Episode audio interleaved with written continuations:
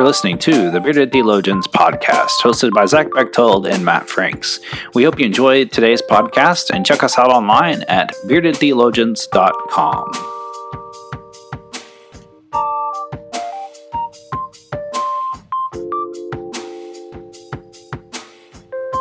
You're listening to the Bearded Theologians podcast, hosted by Matt Franks and Zach Bechtold.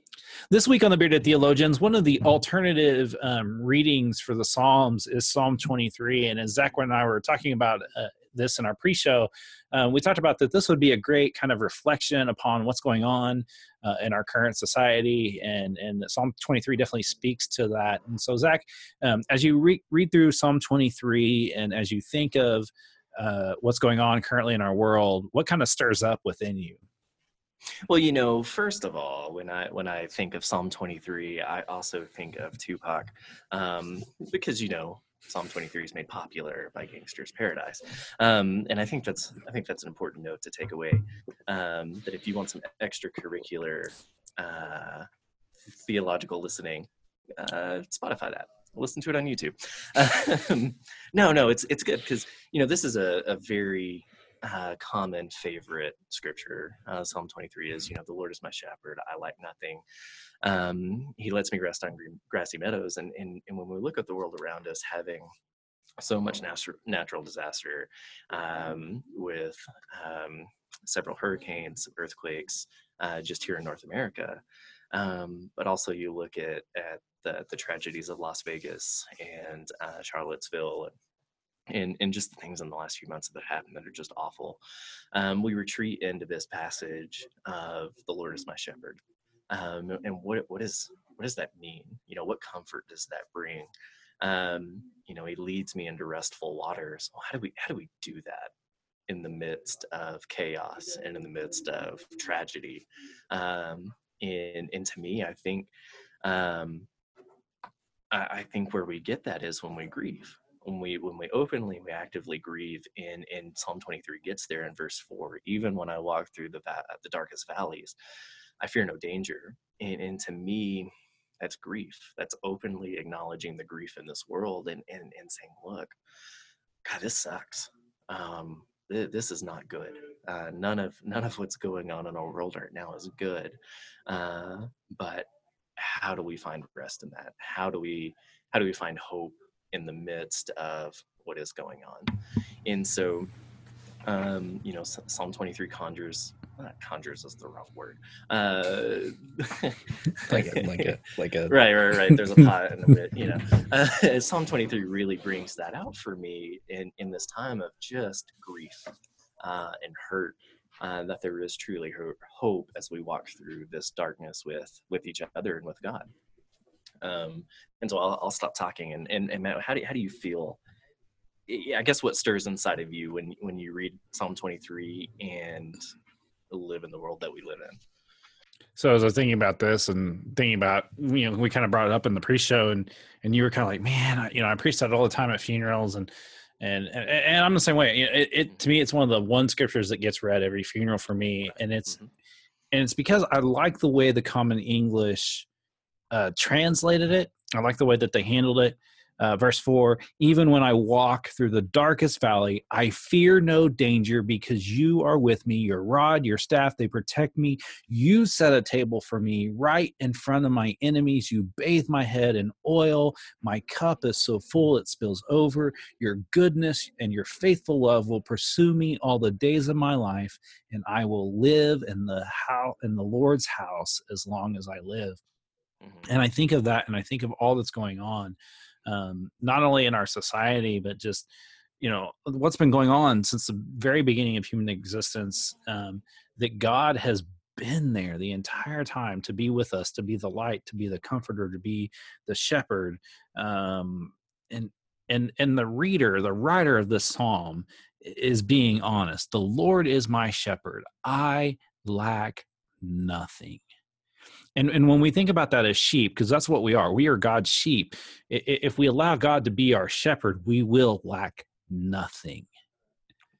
And, and, and even in the midst of, of struggle and trial and, and difficulty, we have to be reminded that, that in those grass in, in, those dark valleys that we are not alone and i think far too often we we do that we we abandon all hope we lose and say man you know i just oh, i'm checking out and and i don't want to be any part of this and and and that's like the worst attitude that we can have and we need to embrace and and fight evil and injustice in this world and and um, I think of our baptismal vows in the United Methodist Church. You know, do you accept the power that God gives you to resist evil, to reject the powers of this world? And and and if we can do that, man, could you just imagine if we could do that?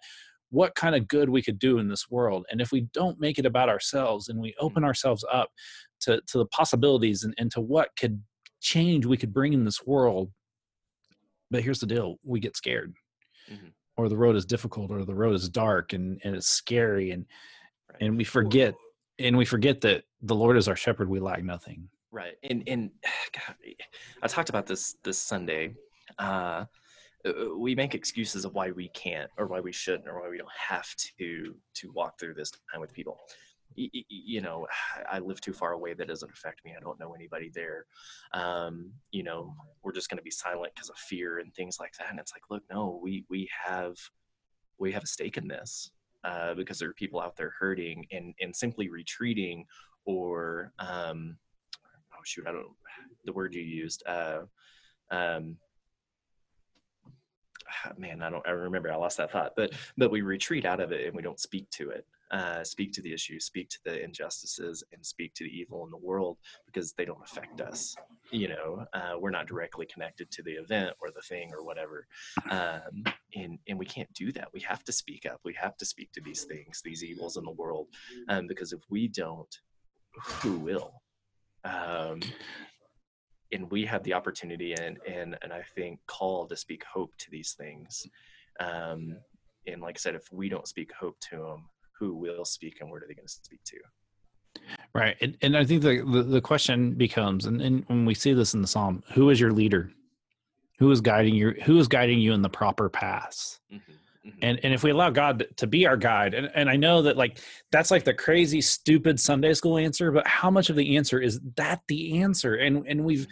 we've allowed ourselves to be uh, held captive by our devices right. that that we have forgotten that the real answer is, is allowing God to be in control and to realize that God is God and we are not, but we are needed to do God's work here on right. this world and if we can open ourselves up that that even though when when we walk in those darkest valleys that that we will have nothing to fear can we imagine what this world would be like if we could mm-hmm. say no more violence no more separation no more dividedness that that this world has just allowed in because you know we've been in my church we've been we've been walking through moses adam hamilton's book uh, uh, moses and, and the footsteps of the reluctant prophet.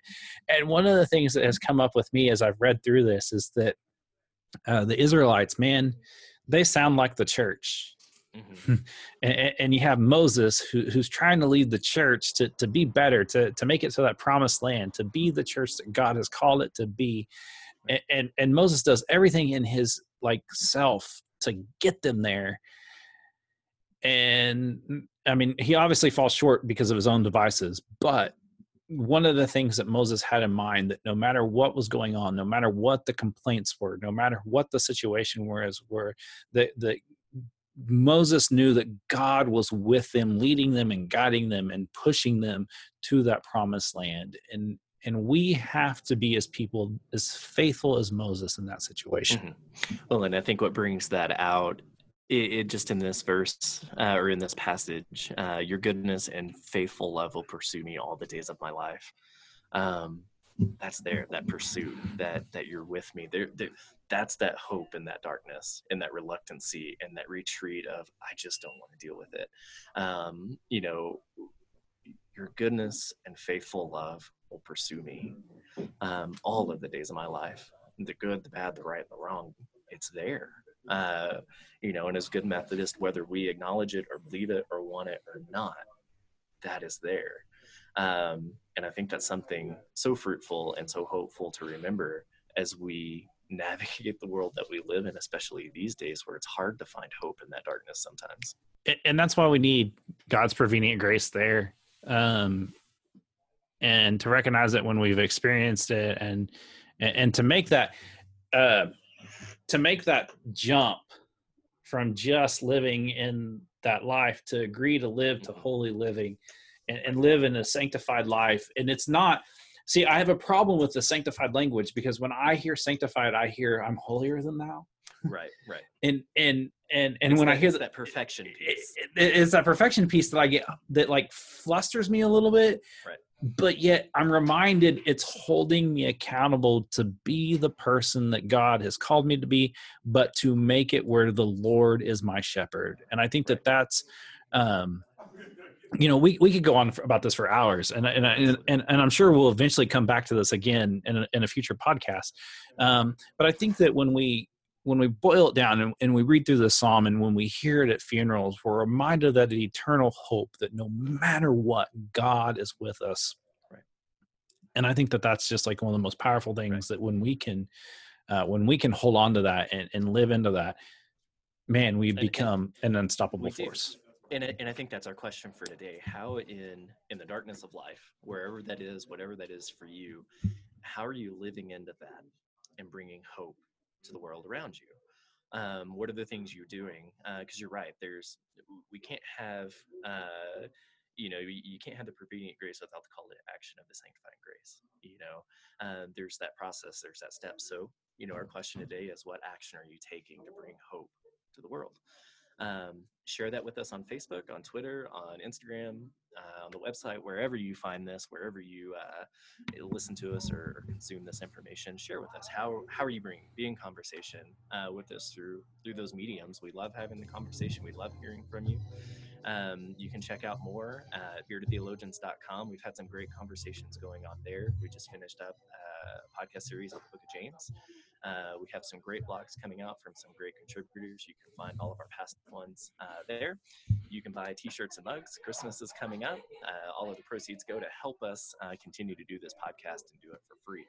Um, so we we appreciate all of your uh, your generous gifts, your support, uh, whether it's listening, uh, whether it's buying a mug.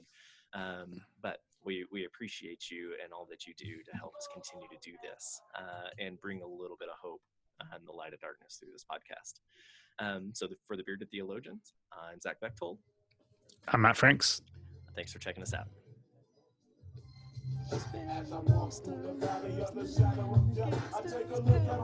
Oh, there it is.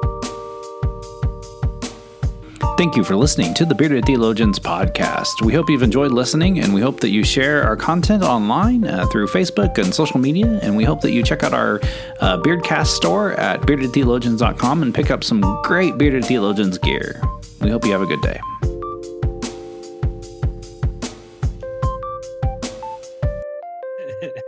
I was hoping you'd pull it up for the outro.